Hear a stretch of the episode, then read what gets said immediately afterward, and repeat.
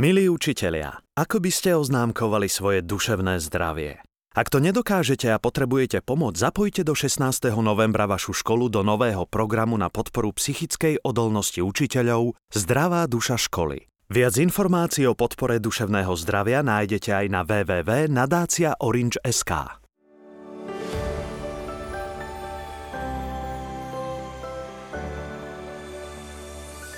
V nasledujúcich minútach sa budeme rozprávať o bilingvizme u detí s odborníčkou, ktorá bilingvizmus dokonca vyučuje na Vysokej škole, konkrétne Pedagogickej fakulte Univerzity Komenského, docentkou Svetlanou Kapalkovou. Vítajte. A zároveň ako logopédka pomáha deťom z bilingválnych rodín, ak sa u nich vyskytne nejaká rečová porucha alebo jazykový problém v Inštitúte detskej reči, čo je súkromné centrum špeciálno-pedagogického poradenstva. Takže ešte raz, vítajte. Ďakujem za pozvanie. Možno na úvod by bolo zaujímavé povedať, koľko detí v tom rannom veku od 0 do 3 rokov slovenských hovoriacich detí sa stretne aj s iným ako slovenským jazykom. A celkom nás prekvapila štatistika z nášho výskumu, ktorý sme realizovali v roku 2010 a kde sme sa pýtali rodičov, či ich dieťa je v kontakte alebo vystavené inému ako slovenskému jazyku. A, a mám pritom na mysli deti, ktoré majú menej ako 3 roky. A celkom zaujímavé bolo, že 18 z týchto rodičov nám teda dalo pozitívnu odpoveď, že áno, i dieťa je vychovávané alebo je v intenzívnom kontakte s iným ako slovenským jazykom. Čiže tie deti sú bilingválne. Ide iba o deti, ktoré, sú, ktoré vyrastajú v národnostných, e, teda v rodinách národnostných menšín, alebo sú tam už aj iné jazyky, ktoré prišli na Slovensko?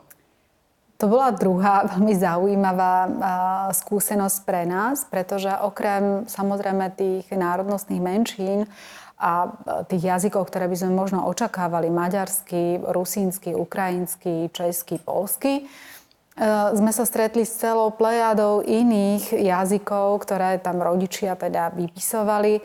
A boli to napríklad španielský jazyk, nemecký, anglický veľmi frekventovanie, flámsky a dokonca svahilsky. Veľmi zaujímavé. To naozaj všetci títo, všetky tieto rodiny žijú na území Slovenska a ich deti prichádzajú do kontaktu okrem slovenského jazyka aj zrejme s jazykom svojich rodičov. A predpokladáme, že veľká časť samozrejme týchto rodín je prirodzene bilingválna tým, že rodina alebo žila v zahraničí a, a pristahovala sa sem na Slovensko, alebo samotní rodičia a manželstvo je teda zmiešané a teda jeden z partnerov eh, jeho materinským alebo dominantným jazykom je jazyk iný ako slovenčina. Ale v poslednej dobe sa stretávame čoraz častejšie aj so situáciou, že k nám na Slovensko prichádzajú migranti. To znamená, že rodiny, ktoré eh, teda sa pristahujú zo zahraničia a slovenčina je pre nich naozaj nový jazyk. Hm, veľmi zaujímavé. Ako sa pracuje s takýmito rodinami a samozrejme aj deťmi? Uh, je, je, veľmi, teda, je, je veľmi dôležité vedieť, v akom veku nás oslovujú rodičia a s akým problémom sa na nás obracajú. Pretože, ako sme už naznačili asi v tej úvodnej časti, bilingvizmus je veľmi heterogénna téma a sú to veľmi heterogénni, čo rodina to iné, stupne Problémy. toho bilingvizmu a, a, a iné formy bilingválnej výchovy. Čiže veľmi individuálne mm, sa pristupuje potom aj k tým jednotlivým rodinám. Podľa Môžeme. Toho, čo, mm-hmm. čo Môžeme teda povedať, že aké sú tie najbežnejšie formy bilingválnej mm-hmm. výchovy? Úplne najčastejšie um, sa stretávame a často sa to v literatúre aj označuje ako prirodzený bilingvizmus.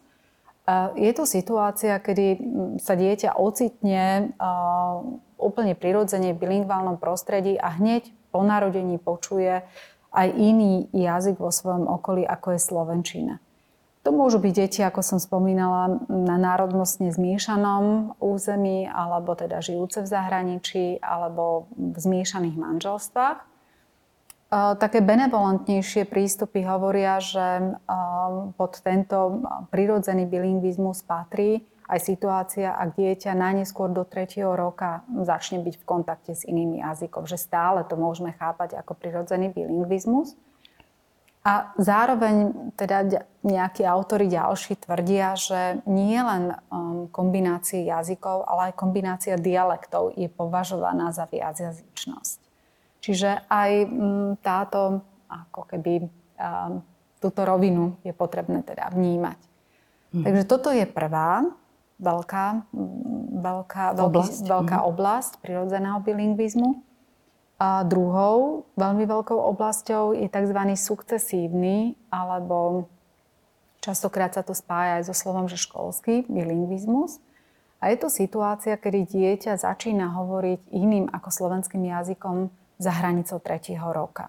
A to môže byť opäť mm, z rôznych dôvodov. Hm. Rozumiem tomu správne, že rodičia doma rozprávajú iným jazykom ako dieťa v tom školskom prostredí.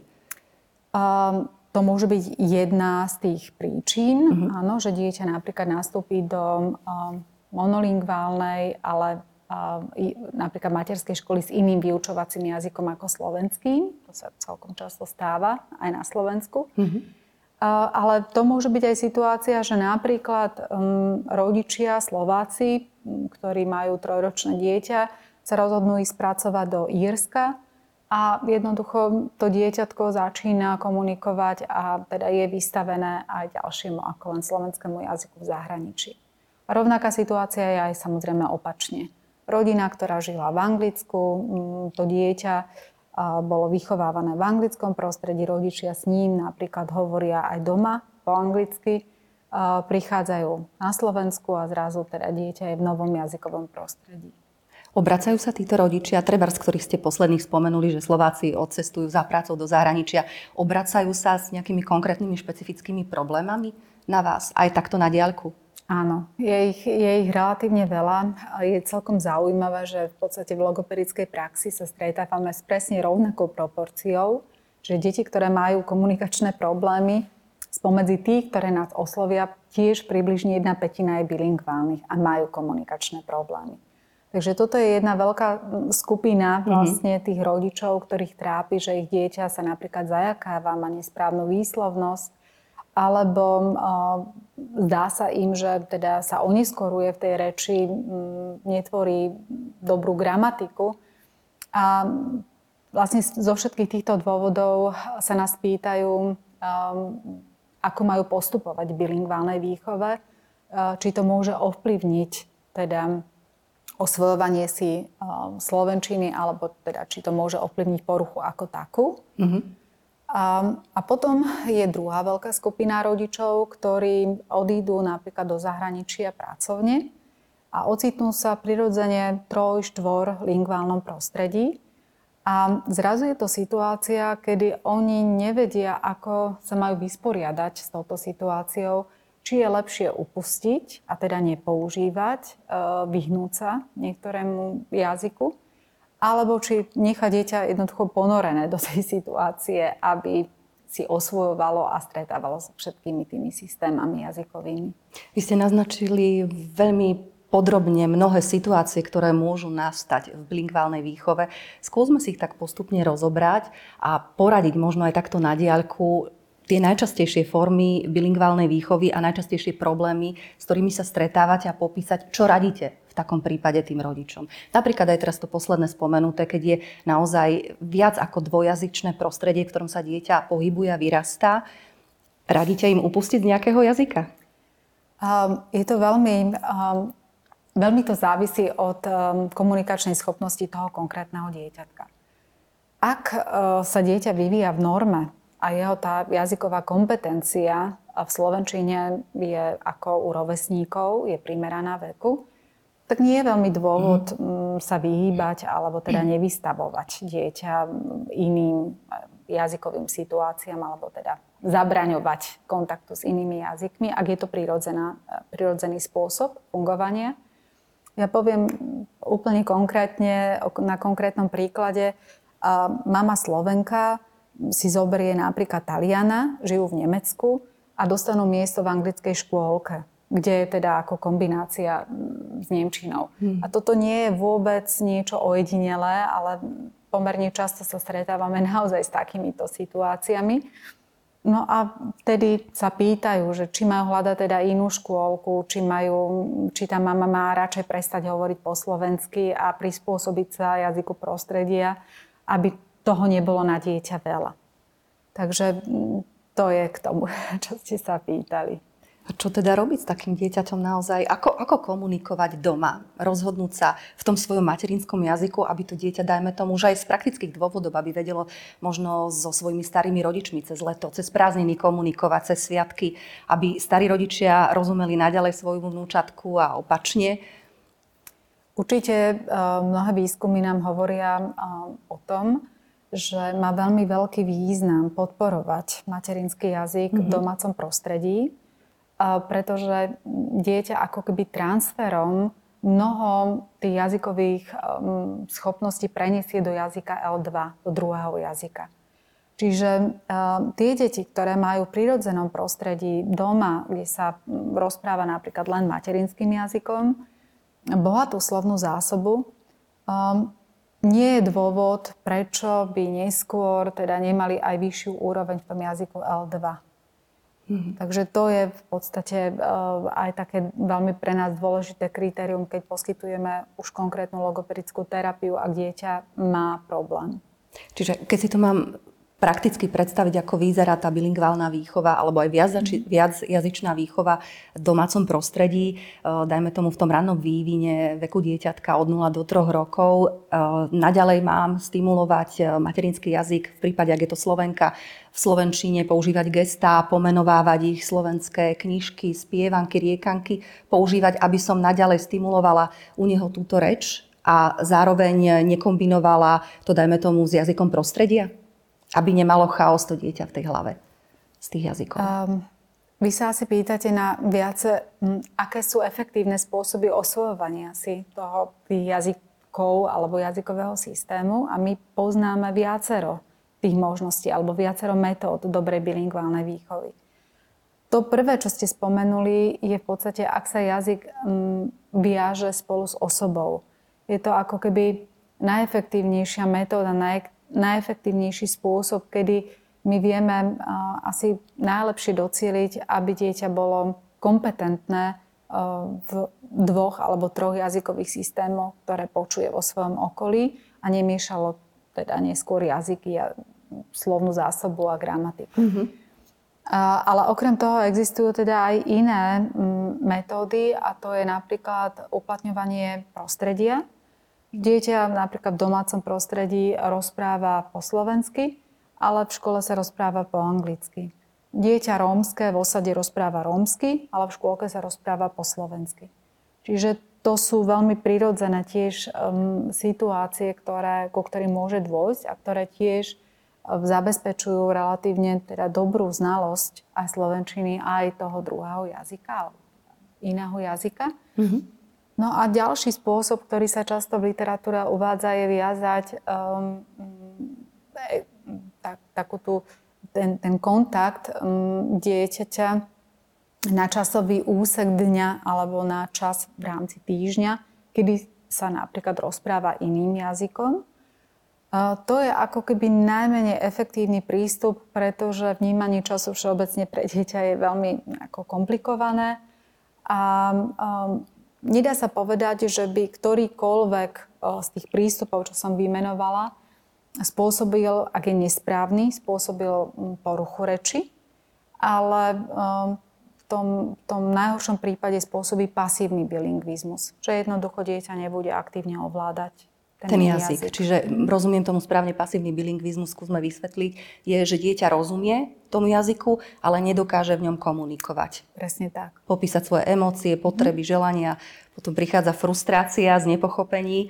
E, spomenuli ste niektoré tie efektívne metódy. Vieme ešte k ním niečo povedať, ktoré sú ešte také naozaj že účinné, ktoré rodičia využívajú a naopak potom pomenovať tie, ktoré sú vyslovene zlé, kde rodičia robia chybu najčastejšiu keď je tam viac ako bilingvizmus. Teda nielen dvojazyčnosť, ale viacjazyčnosť. V podstate asi by som to nerozširovala o mm-hmm. inú metódu, pretože tieto, tie tri, ktoré som spomenula, aj v zahraničí sa uvádzajú ako najčastejšie mm-hmm. a teda rôzne efektívne a teda najefektívnejšia tá prvá, viazanie jazyka na osobu. Um, neviem asi k tomu nič iné povedať. Mala som na mysli mm-hmm. to, že niektoré deti miešajú tie jazyky v tom rannom období, mm-hmm. že dajme tomu v jednej vete spájajú mm-hmm. slovenčinu mm-hmm. s nemčinou, alebo to je jedno mm-hmm. s akým jazykom, len jednoducho v jednej vete dokážu vždy, čo im je jednoduchšie, k čomu viacej mm-hmm. inklinujú, čo si ľahšie zapamätali. Mm-hmm. Či toto je cesta, alebo sa to považuje za chybu? To je dobrá otázka, pretože my vieme, že bilingválne deti, um, ich komunikácia sa vyvíja a prechádza rovnakými vývinovými uh, úrovňami, fázami ako monolingválne deti. Avšak samozrejme tým, že majú rôznu expozíciu a majú rôznu frekvenciu kontaktu nielen so slovenčinou, ale plus ešte iný jazyk, tak tam dochádza k nejakým špecifickým prechodným fázam. Prvou veľmi dôležitou takou fázou, ktorá, ktorú by som zdôraznila, je fáza, kedy sa začína u malých bábetiek formovať um, tzv. fonematický sluch. A to znamená, že všetky bábetka na celom svete sú okolo 8. mesiaca pripravené hovoriť akýmkoľvek typom jazyka na svete. Ale za tou hranicou 8. mesiaca dochádza um, k veľmi takej um, sfunkčneniu systému, by som povedala, pretože zrazu dieťa začína dávať pozor a opakovať len tie zvuky, ktoré počuje vo svojom okolí a tie iné ako keby um, netoleruje, neberie ich do úvahy, nie sú pre neho dôležité. A ak dieťa v tomto období nepočuje mm, jazyk, ktorý chce, v ktorom chceme, aby teda sa um, dospelo a zvládlo ho na vysokej úrovni a rozprávalo ako rodený hovoriaci, tak pravdepodobne um, to nebude možné, lebo my tá, tá, to obdobie, to otvorené okno pre to vnímanie zvuku, mm, hlások a, a melódie a, a dôrazu iných jazykov je otvorené zhruba len do konca predškoly. Čiže otvára sa niekedy po 8 mesiaci mm-hmm.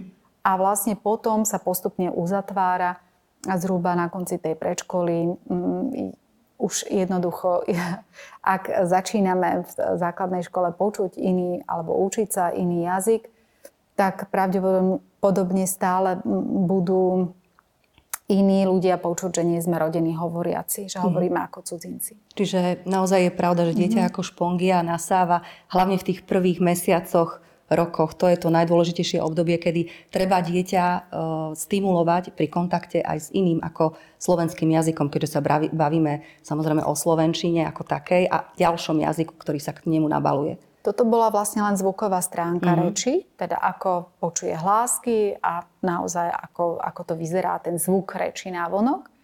Ale druhé také špecifické obdobie, aby som sa vrátila, mm, je obdobie, kedy prirodzene tie deti, ktoré mm, počujú aj slovenčinu a ešte nejaký iný jazyk, e, sa učia pomenovávať tie, tie veci, predmety, činnosti okolo seba bez ohľadu na typ jazyka.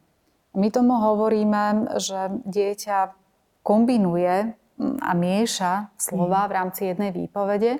Čiže môže povedať pala tam, pala je po taliansky lopta, a pretože pala sa mu ľahšie vyslovuje a jednoducho má označenie pre toto slovo v jednom jazyku. Až neskôr dochádza k akému rozdvojeniu lexikónov, kedy mm, sa dieťa naučí, že keď hovorí s otcom, tak je to pala, ale keď hovorí s mamou, tak je to lopta. Takže je stačí to... byť trpezlivý, nechať tomu čas a tu dieťa same začne oddelovať tie jazyky. Presne tak. Je to také prechodné obdobie a ak sa dieťa vyvíja v norme, tak môžeme očakávať, že ak má dostatočne intenzívny kontakt s oboma jazykmi, že to obdobie prejde alebo teda um, ustúpi uh, za hranicou tretieho roka. No a posledné obdobie, ktoré je také veľmi špecifické a ktoré by som možno spomenula, je obdobie, uh, kedy um, si dieťa požičiava gramatiku z jedného jazyka a uplatňuje ho v druhom jazyku. Čiže um, veľmi často vidíme, že gramatika dominantného jazyka, um, to môže byť pevný slovosled nemecký, ak je teda materinským jazykom Nemčina, tak mm, slovenský hovoriace dieťa, ak je jazykom L2, tak do tej nemeckej gramatiky dá slovenské slovíčka. A vtedy nám to znieje veľmi zvláštne. A to vidíme na úrovni tzv. morfológie, čiže dieťa povie um, česala som a povie ge česala, lebo pre Nemčinu je veľmi dôležité mm. tam pridávať takúto predponu ale použije aj syntax, teda slovoradie, postupnosť slov, slovosled, iný proste, ako, ako sme zvyknutí v Slovenčine. Čiže to sú také to špecifika časom? a nuancy, áno. Mm-hmm. A opäť, ak dieťa je naozaj mm, intenzívnom kontakte s oboma jazykmi, tak postupne by toto obdobie tiež malo odznieť a v podstate za hranicou toho 5. roka by dieťa malo vedieť veľmi dobre na primeranej úrovni s komunikačným partnerom, ktorý predstavuje, teda je nositeľom toho jedného jazyka hovoriť len v jednom jazyku. Možno by bolo zaujímavé povedať, niekoľkokrát ste zdôraznili, že musí byť intenzívne stimulovaný mm-hmm. ten jazyk. Mm-hmm. Čo všetko by mal mať rodič na pamäti, aby naozaj všetky tie vnemy obsiahol v tom rannom vývoji dieťatka? Samozrejme hovoriť s ním, pretože len tým si dieťa trénuje a, a produkuje slovnú zásobu a gramatiku. Mm-hmm. Ale presne mm. ako pri monolingválnych deťoch e, čítať v tom jazyku, pozerať filmy v tom jazyku, stretávať sa s e, priateľmi, ktorí hovoria v inom jazyku. Čiže poskytnúť mu aj iné, veľmi zmysluplné kontexty, situácie, kde si môže ten jazyk precvičiť. Skákať mu do reči napríklad, keď treba opravovať, keď ste spomínali, že robí, robia najčastejšie nejaké chyby, ktoré súvisia už aj s gramatikou. Treba vstupovať do toho, alebo radšej nechať v tom rannom období dieťatko, nech sa rozrozpráva, nech sa vyrozpráva, ale neskákať mu veľmi do reči, neopravovať ho? Uh, tam platí jedna všeobecná zásada. Ak dieťa um, použije uh, nejaký, nejaký dysgramatizmus alebo proste nejakú odchýlku uh-huh. od mhm. gramatiky inú, alebo pomíša slova v jednej výpovedi, tak veľmi dobrou stratégiou je zopakovať po ňom to, čo chcelo povedať, ale zopakovať to, namodelovať mu to v peknej vete. Čiže nenútiť ho opakovať, nenútiť ho, aby to povedalo ešte raz, ale aby počulo ten správny vzor bezprostredne po. Uh-huh. Spočiatku s nami dieťatko, ale kým, sa, kým začne rozprávať, komunikuje pomocou gest, mimiky. Dá sa aj toto využiť v tom rannom období uh, pri bilingválnej výchove? Uh, mnoho gest je vlastne univerzálnych, ako, ako, ako vieme. Um, ale samozrejme sú potom špecifické, ktoré používajú napríklad, sú kultúrne podmienené, ako napríklad um, vyjadrenie súhlasu, nesúhlasu, Mm, alebo mnohé semantické významy sa mm, vyjadrujú neverbálne inak v iných kultúrach a v iných jazykoch. Mm, samozrejme, je, je veľmi prirodzené, ak dieťa vrastá do toho jazykového prostredia, že sa tam nabalujú aj tieto kultúrne a emočné rôzne, mimoverbálne, mimoverbálne prvky. prvky. A, a tak je to správne. Mm. Tak by to tak malo by byť. To malo byť. Mm-hmm.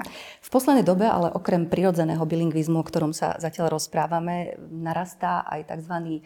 umelý si ja pomôžem, bilingvizmus. Aj s takýmto názvom som sa stretla, hoci asi to není najsprávnejšie vyjadrenie. Vy logopedi máte na to asi pre, presné pomenovanie. A to je vtedy, keď rodičia sa rozhodnú vychovávať dieťa alebo vzdelávať dieťa v jednom možno zo svetových jazykov, ale ich materinský jazyk je iný. Akú máte s týmto skúsenosť? Um, samotný, samot, samotné označenie umelý um, má niekedy takú negatívnu konotáciu. Um, skôr preto používame um, vo význame, že intenčný umelý bilingvizmus. Mm-hmm. Uh, ale presne ako ste povedali, um, existujú, pretože um, čo je za tým, aká je motivácia, prečo sa zrazu slovenská mama, ktorej materinský jazyk je slovenčina alebo dominantný jazyk slovenčina, rozhodne hovorí so svojim dieťatkom iným jazykom. A tou motiváciou je veľmi veľa dôkazov o tom, že bilingvizmus a bilingválne deti majú veľmi veľa výhod um, v živote. A toto je asi veľmi dôležité um, teda zdôrazniť, um, um, že za tým, nie je to niečo uh, ako módny trend, ale... Ani vo svete to nie je nič uh, nezvyčajné, skôr je bilingvizmus aj viacjazyčnosť dominantný vo svete, ako tomu bolo u nás? Áno, ale um, porovnanie, ak, ak sa pozrieme na situáciu um, z pohľadu bilingvizmu a typov bilingvizmu Slovensko a zahraničie, tak predsa len ten prirodzený bilingvizmus je niečo, čo je dominantné mm-hmm. v, tom, v tom zahraničí. My sa teraz rozprávame o intenčnom, čo je teda menej zriedkavé v zahraničí. Čím to je spôsobené, že na Slovensku sa tá niť e, toho bilingvizmu pretrhla? Bola, kedy sa bežne v rodinách komunikovalo, okrem teda národnostných menšín, komunikovalo aj iným ako slovenským jazykom. Dominantná tu bola aj Nemčina, Maďarčina. Čím to je podľa vás, že sa to teraz tak vracia, mám pocit? A dôkazom je aj to, že narastá počet predškolských zariadení, medzinárodných škôloch, materských škôl, základných, kde sa teda komunikuje iným ako slovenským jazykom. Tak určite eh, je to práve tými výhodami, eh, ktoré som spomenula a ktoré si mnohí rodičia čoraz viac a silnejšie uvedomujú. A to je jeden dôvod, prečo sa rozhodnú vychovávať slovenské dieťa ako bilingválne. A druhý veľký dôvod je situácia, ktorá súvisí prirodzene po páde socializmu s našimi možnosťami cestovania von, pracovania von, kedy vznikajú zmiešané manželstva a je to vlastne prirodzené, že to potrebujeme riešiť. Takže to sú podľa mňa dva také základné dôvody, že prečo je to inak. Keď sme sa rozprávali o tých poruchách rôznych vývinu úreči dieťatka aj v bilingválnom prostredí, Ehm, niektoré jazyky majú špecifické hlásky, ktoré samozrejme sú tam e, veľmi dôležité a priam žiaduce ako Nemčina alebo francúzština mi napadá momentálne, ale napríklad v slovenskom jazyku sú skôr menej vhodné. Ako sa pracuje s deťmi, keď sa vyskytne u nich takýto problém a rodičia chcú zachovať teda aj ten slovenský jazyk, aby ním vedelo dieťa rozprávať? V podstate, ak je to fonetický problém, mm, že dieťa nevie vyslovovať podľa našich noriem niektorú hlásku, mm-hmm.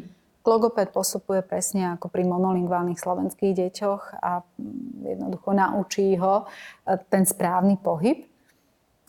Potom máme ale veľkú skupinu detí, ktoré majú nesprávnu alebo chybnú výslovnosť, monologický problém, Mm, ktorý je rovnaký, mm, či hovorí nemecky alebo slovensky. A tam je teda veľmi potrebné rozlíšiť, o aký typ dieťaťa sa jedná. Takže mm, aj tá výslovnosť u bilingválnych detí môže, môže označovať vážnejší systémový problém, mm. ktorý je potrebné riešiť nielen v slovenčine, ale v obidvoch jazykoch. Vy ste sa ma naznačili, že netreba sa báť bilingválnej výchovy, je možno upokojiť mnohých rodičov, aby sa naozaj toho nebáli, niečo chce svoj čas alebo nájsť vhodného logopéda, ktorý vie pomôcť s mnohými problémami. Kedy ale je ten čas, kedy navštíviť poradňu logopedickú, kedy si naozaj nie som istý? Je to už naozaj aj pred tým tretím rokom života, alebo nechať tomu čas a prísť až neskôr? Um, Opäť záleží od toho, aké obavy rodičia prežívajú. Moja skúsenosť ako logopéda v praxi je taká, že sa na mňa obracajú aj rodičia kvôli plánovanej bilingválnej výchove, ešte mm-hmm. keď, keď vlastne bábetko je v brúšku a ešte nie je na svete a uvažujú veľmi racionálne, že akým spôsobom upravia prostredie, kto s ním bude rozprávať a či, či to vlastne tá ich predstava Um, je, je v poriadku. A my potom to dieťatko aj monitorujeme, čiže pozeráme sa, či naozaj nie je rizikové z nejakého pohľadu a, a teda vieme usmerniť. A, a Čiže robí sa tam aj diagnóza toho dieťatka, či náhodou nie sú tam nejaké mm-hmm. podozrenie na vývinové poruchy reči, ktoré asi môžu ovplyvniť potom aj samotnú kvalitu mm-hmm. tej bilingválnej mm-hmm. výchovy. Uh, určite. Um, tu je veľmi dôležité zdôrazniť jeden taký ako dôležitý fakt, že ak má dieťa poruchu reči, alebo ak má nejaké vývinové ťažkosti, tie nespo, nespôsobuje bilingvizmus. Ak bude mať zajakavosť, alebo ak bude mať vývinovú jazykovú poruchu, tá sa prejaví v obidvoch jazykoch, ktorými to dieťa rozpráva a teda nedá sa ovplyvniť tým, že prestaneme používať jeden jazyk, ak je to prirodzená situácia. Sú aj takéto deti schopné, ak majú nejakú poruchu vývinovú, nie len vývinovú poruchu reči, sú aj takéto deti z bilingválnych prostredí schopné absorbovať do seba viac ako jeden jazyk? Um, um, máme a sme svedkami mnohých situácií, kde jednoducho um, dieťatko má Downov syndrom, a vyrastá v bilingválnom prostredí, pretože mama je Slovenka a otec je inojazyčný, Nemec napríklad. Mm-hmm. A tým, že je to prirodzená situácia, tak to dieťatko ide pomalšie, samozrejme oneskoruje sa v slovnej zásobe v gramatike voči rovesníkom, um, ale teda získava a nadobúda slovnú zásobu z obidvoch jazykov. Podobne autistické deti. Máme skúsenosť a pracovali sme aj u nás v centre s viacjazyčnými slovensko-talianskými deťmi napríklad, ktoré e, vyrastali prirodzene v bilingválnom prostredí a jednoducho, bohužiaľ, tam bola potvrdená diagnóza autizmu. Takže naďalej treba zotrvať a podporovať u nich e, tú dvojazyčnosť. Netreba zaviesť len jeden jazyk, že tie deti naozaj sú schopné absorbovať, naučiť sa, používať plynule jeden aj druhý jazyk. Tu by som asi vysvetlila, že v minulosti m, mm, veľká časť odborníkov ako keby zakazovala používanie iného jazyka, aj keď bolo dieťa prirodzene mm. bilingválne, pretože predpokladali, že m, mm, zvýšia ako keby kapacitu pracovnej pamäte, kapacitu pre slovnú zásobu, ak sa prestane používať e, jazyk, ktorý nie je slovenský, jazyk, ktorý, e, v ktorom je dieťa vzdelávané napríklad. Ale to viedlo častokrát aj k situáciám, kedy um, napríklad mentálny vývin um, dieťaťa, emočný vývin trpel. Pretože zrazu sme zobrali um, a rodičom zobrali um, niečo, čo bolo pre nich um, prirodzené. Takže, Takže netreba sa toho báť, mm. že mhm. naozaj tie posledné výskumy, ako ste povedali, dokazujú práve opak. Že je to veľmi nevyhnutné, že pre jeho zdravý aj celkový rozvoj ten psychomotorický, je to veľmi dôležité. Komunikova, aby ko- rodičia komunikovali s tým dieťaťom vo svojom vlastnom materinskom jazyku. Určite áno. A ja by som sa asi vrátila k tým benefitom, o ktorých uh, sme hovorili na začiatku, pretože um, mnoho štúdií, a to je podľa mňa absolútne také um, úplne um, zaujímavé a dobré uh, vedieť, že mozog bilingválnych, bilingválnych detí a neskôr dospelých je ako keby bohatší v zmysle vytvárania sietí, neurónových sietí. A teda šedá kôra je tým pádom aj hrubšia. A často to odborníci nazývajú ako tzv. mozgovú rezervu. A je dokázané, že napríklad degeneratívne ochorenie u bilingválnych dospelých tie prvé príznaky v oblasti komunikácie vidíme napríklad až o 4 roky neskôr ako u monolingválnych ľudí. Čiže je to niečo, čo vlastne ich chráni trošku mm-hmm. z tohto pohľadu. Druhou veľkou výhodou alebo benefitom je to, že keďže vieme, že ten mozog, tá mozgová rezerva tam existuje, tak to zabezpečuje aj lepšiu kognitívnu výkonnosť a tie deti častokrát vykazujú aj vyššiu úroveň intelektu pri niektorých úlohách. Vieme potom veľmi veľa, máme, máme rôznych štúdí, ktoré sa zameriavajú na oblasť kreativity alebo, alebo tvorivosti. A hlavne čo sa týka slovnej zásoby. A my jednoducho vieme, že ak to dieťa um, v jednom jazyku používa viac špecifickejších označení na, na, na predmety, ktoré ho obklopujú, tak ho to obohacuje a hľada tie významy potom aj v tom jazyku L2. Takže um, to je jedna veľká téma. Ďalej vieme, že napríklad uh, hlavne v poslednom čase sa hovorí veľa o tzv. multitasking úlohách, kde práve deti, ktoré sú bilingválne, dokážu ľahko prepínať eh, alebo sledovať, robiť naraz viacero, viacero činností. Mm-hmm. Takže majú v tom ako keby výhodu oproti, oproti monolingválnym rovesníkom. No a samozrejme k takým ďalším nezanedbateľným výhodám je to, že naozaj tie svetové porovnania ukazujú, že majú lepšie uplatnenie bilingválni dospelí e, jedinci, aj čo sa týka v úrovni, koľko teda dokážu zarobiť za rok a to, to je bez ohľadu na to, či sú profesori, alebo, alebo či sú kuchári, alebo proste Ide o celkovú akú... osobnú nejakú realizáciu a tie možnosti, ktoré Presne takéto tak. dieťa z bilingválnej výchovy má do budúcna. Takže rodič dáva také pevné základy pre to dieťa do budúcna. Z pohľadu, naozaj z pohľadu budúcnosti ovládať minimálne dva jazyky bude priam nevyhnutnosťou, ak nie samozrejmosťou. Ešte je možno veľmi zaujímavý ďalší benefit, o ktorom som, som nehovorila a to je e, schopnosť regulovať svoje emócie. A o čom sa veľmi veľa hovorí hlavne v poslednom čase. Mm-hmm.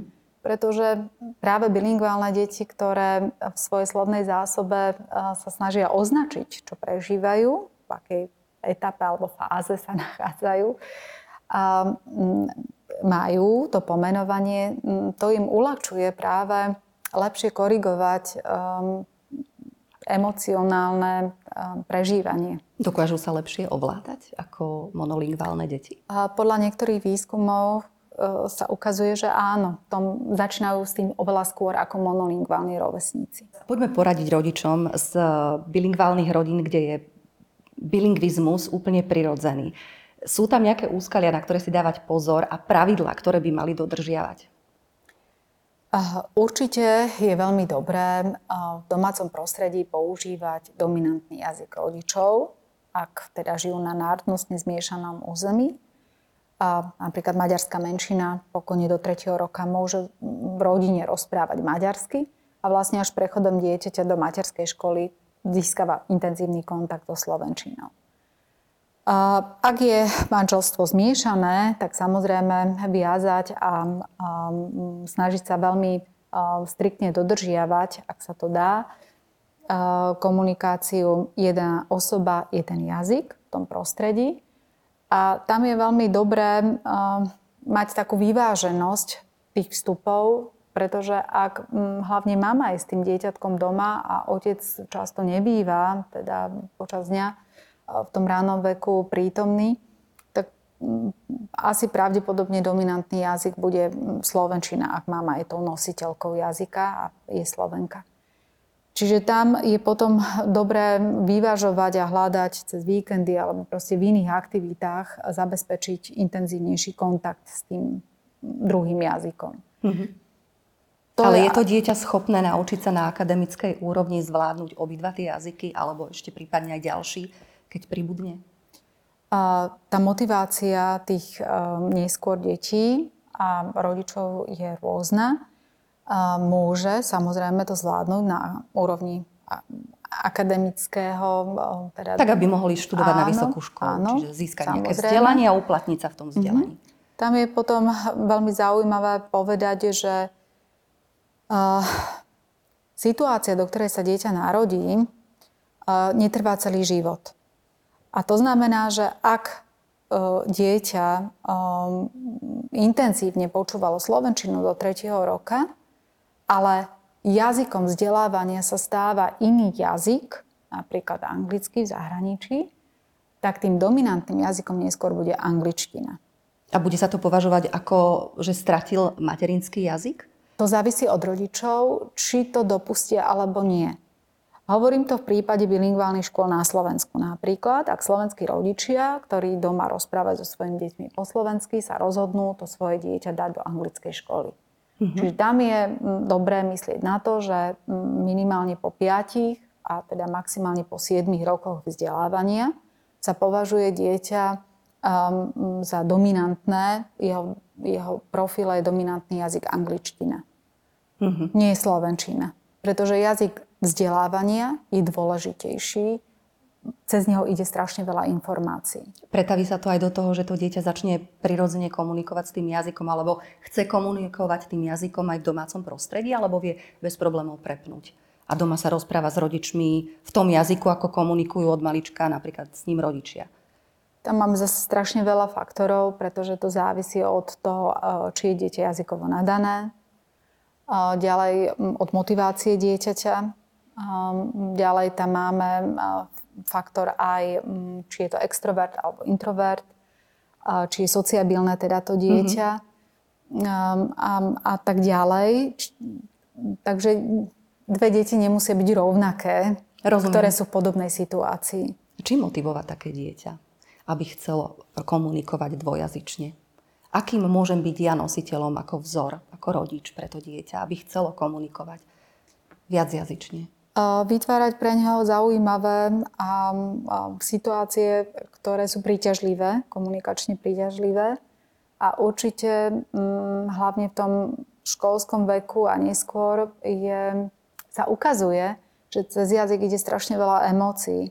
A teda hm, poznám prípady aj rodičov, ktorí sa rozhodli v ránom veku, že budú vychovávať dieťa intenčne, teda umelý bilingvizmus. Boli to Slováci a hovorili s deťmi doma po anglicky. A zrazu v tom staršom veku sa chceli vrátiť. Chceli s ním pokračovať a hovoriť s ním mm, po slovensky. Mm-hmm. A to dieťa to odmietlo. Pretože bola to pre ňo už neprirodzená situácia, mm-hmm. kde, kde rodič bol proste stotožnený s iným prejavom. Mm-hmm.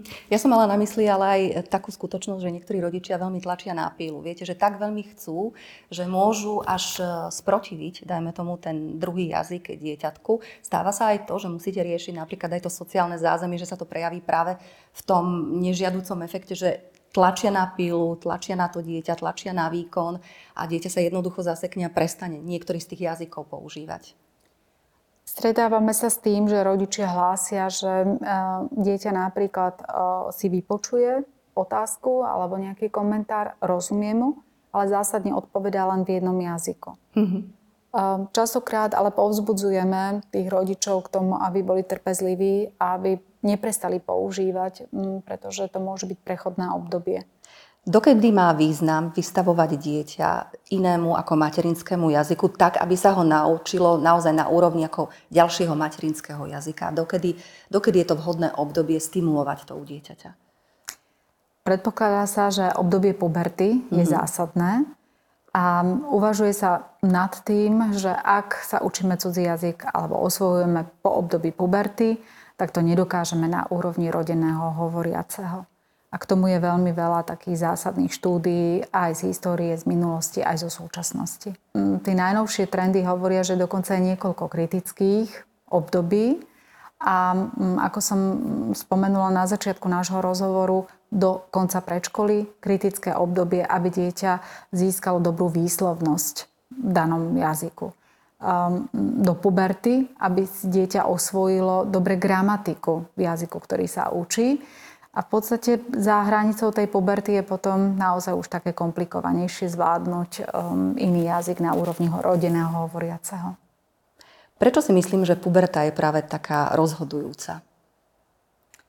Um, veľa evidencií nám prinášajú uh, výskumy uh, napríklad na urológov, uh, kde skúmali jedincov, deti uh, pred obdobím puberty kde tie deti mali rôzne lézie na úrovni mozgu. A tieto neurologické štúdie nám ukazujú, že ak tým poškodeniam mozgu došlo pred pubertou, tak um, deti si nedokázali, uh, teda dokázali sa naučiť jazykovú schopnosť, vystimulovať túto úroveň komunikácie, ale ak k léziám došlo po období puberty, tak vlastne už nezískali túto plnú jazykovú kompetenciu, ani keď sa o to snažili teda v terapii. Na akej jazykovej úrovni musí byť rodič, ak chce vychovávať v danom jazyku dieťa? Naozaj to musí byť až na tej akademickej úrovni, alebo stačí hovorová reč? Platí zásada, že by mal jazyk ovládať veľmi dobre. To určite.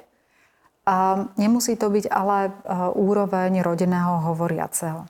Tam je veľmi dôležité si uvedomiť, že mm, rodič, keď rozpráva s tým dieťaťom v ránom veku, potrebuje použiť jazyk naozaj v rôznych situáciách. A nie je to len komentovanie, ale je to aj utešenie dieťaťa, je to mm, zdieľanie pozitívnych um, zážitkov, je to mm, vysvetľovanie, je to napríklad aj kričanie na dieťa alebo vystriehanie ho pred niečím, v cudzom jazyku, ktorý teda mu odovzdáva.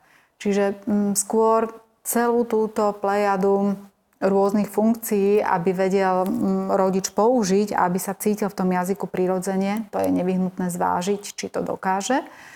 A výslovnosť, respektíve teda iné faktory sa dajú potom zabezpečiť aj inými vstupmi, médiami, inou osobou, ktorá teda vstupuje potom do komunikácie s dieťaťa a podobne. Čo je podmienkou bilingvizmu vo vzdelávacom procese? A ak chceme, aby dieťa bolo aktívne bilingválne a zvládlo obidva jazyky na vysokej úrovni, akademickej úrovni, potrebujeme zabezpečiť, aby sa v tom jednom jazyku vzdelávalo počas celého dňa vo všetkých vyučovacích predmetoch. A ideálne je, aby e, to dieťa malo kontakt v danom jazyku aj so svojimi spolužiakmi. Čiže ak hľadáme slovenská rodina, slovenský rodič, hľadá školu, ktorá bude nositeľom napríklad anglického jazyka alebo španielského jazyka, je dobré pozrieť sa na kurikulu, pozrieť sa na to, či a koľko kontaktu s tým, s tým jazykom to dieťa naozaj počas dňa bude mať. Či je to len na niektorých predmetoch, či je to počas celého dňa a teda aj mm, ako je podporovaná Um, podporovaný ten cudzí jazyk v rámci triedy medzi spolužiakmi. Preto sú asi výhodou možno medzinárodné školy, kde tie deti medzi sebou komunikujú automaticky iným uh, anglickým jazykom, teda alebo jedným zo svetových jazykov, pokiaľ je to anglická škola.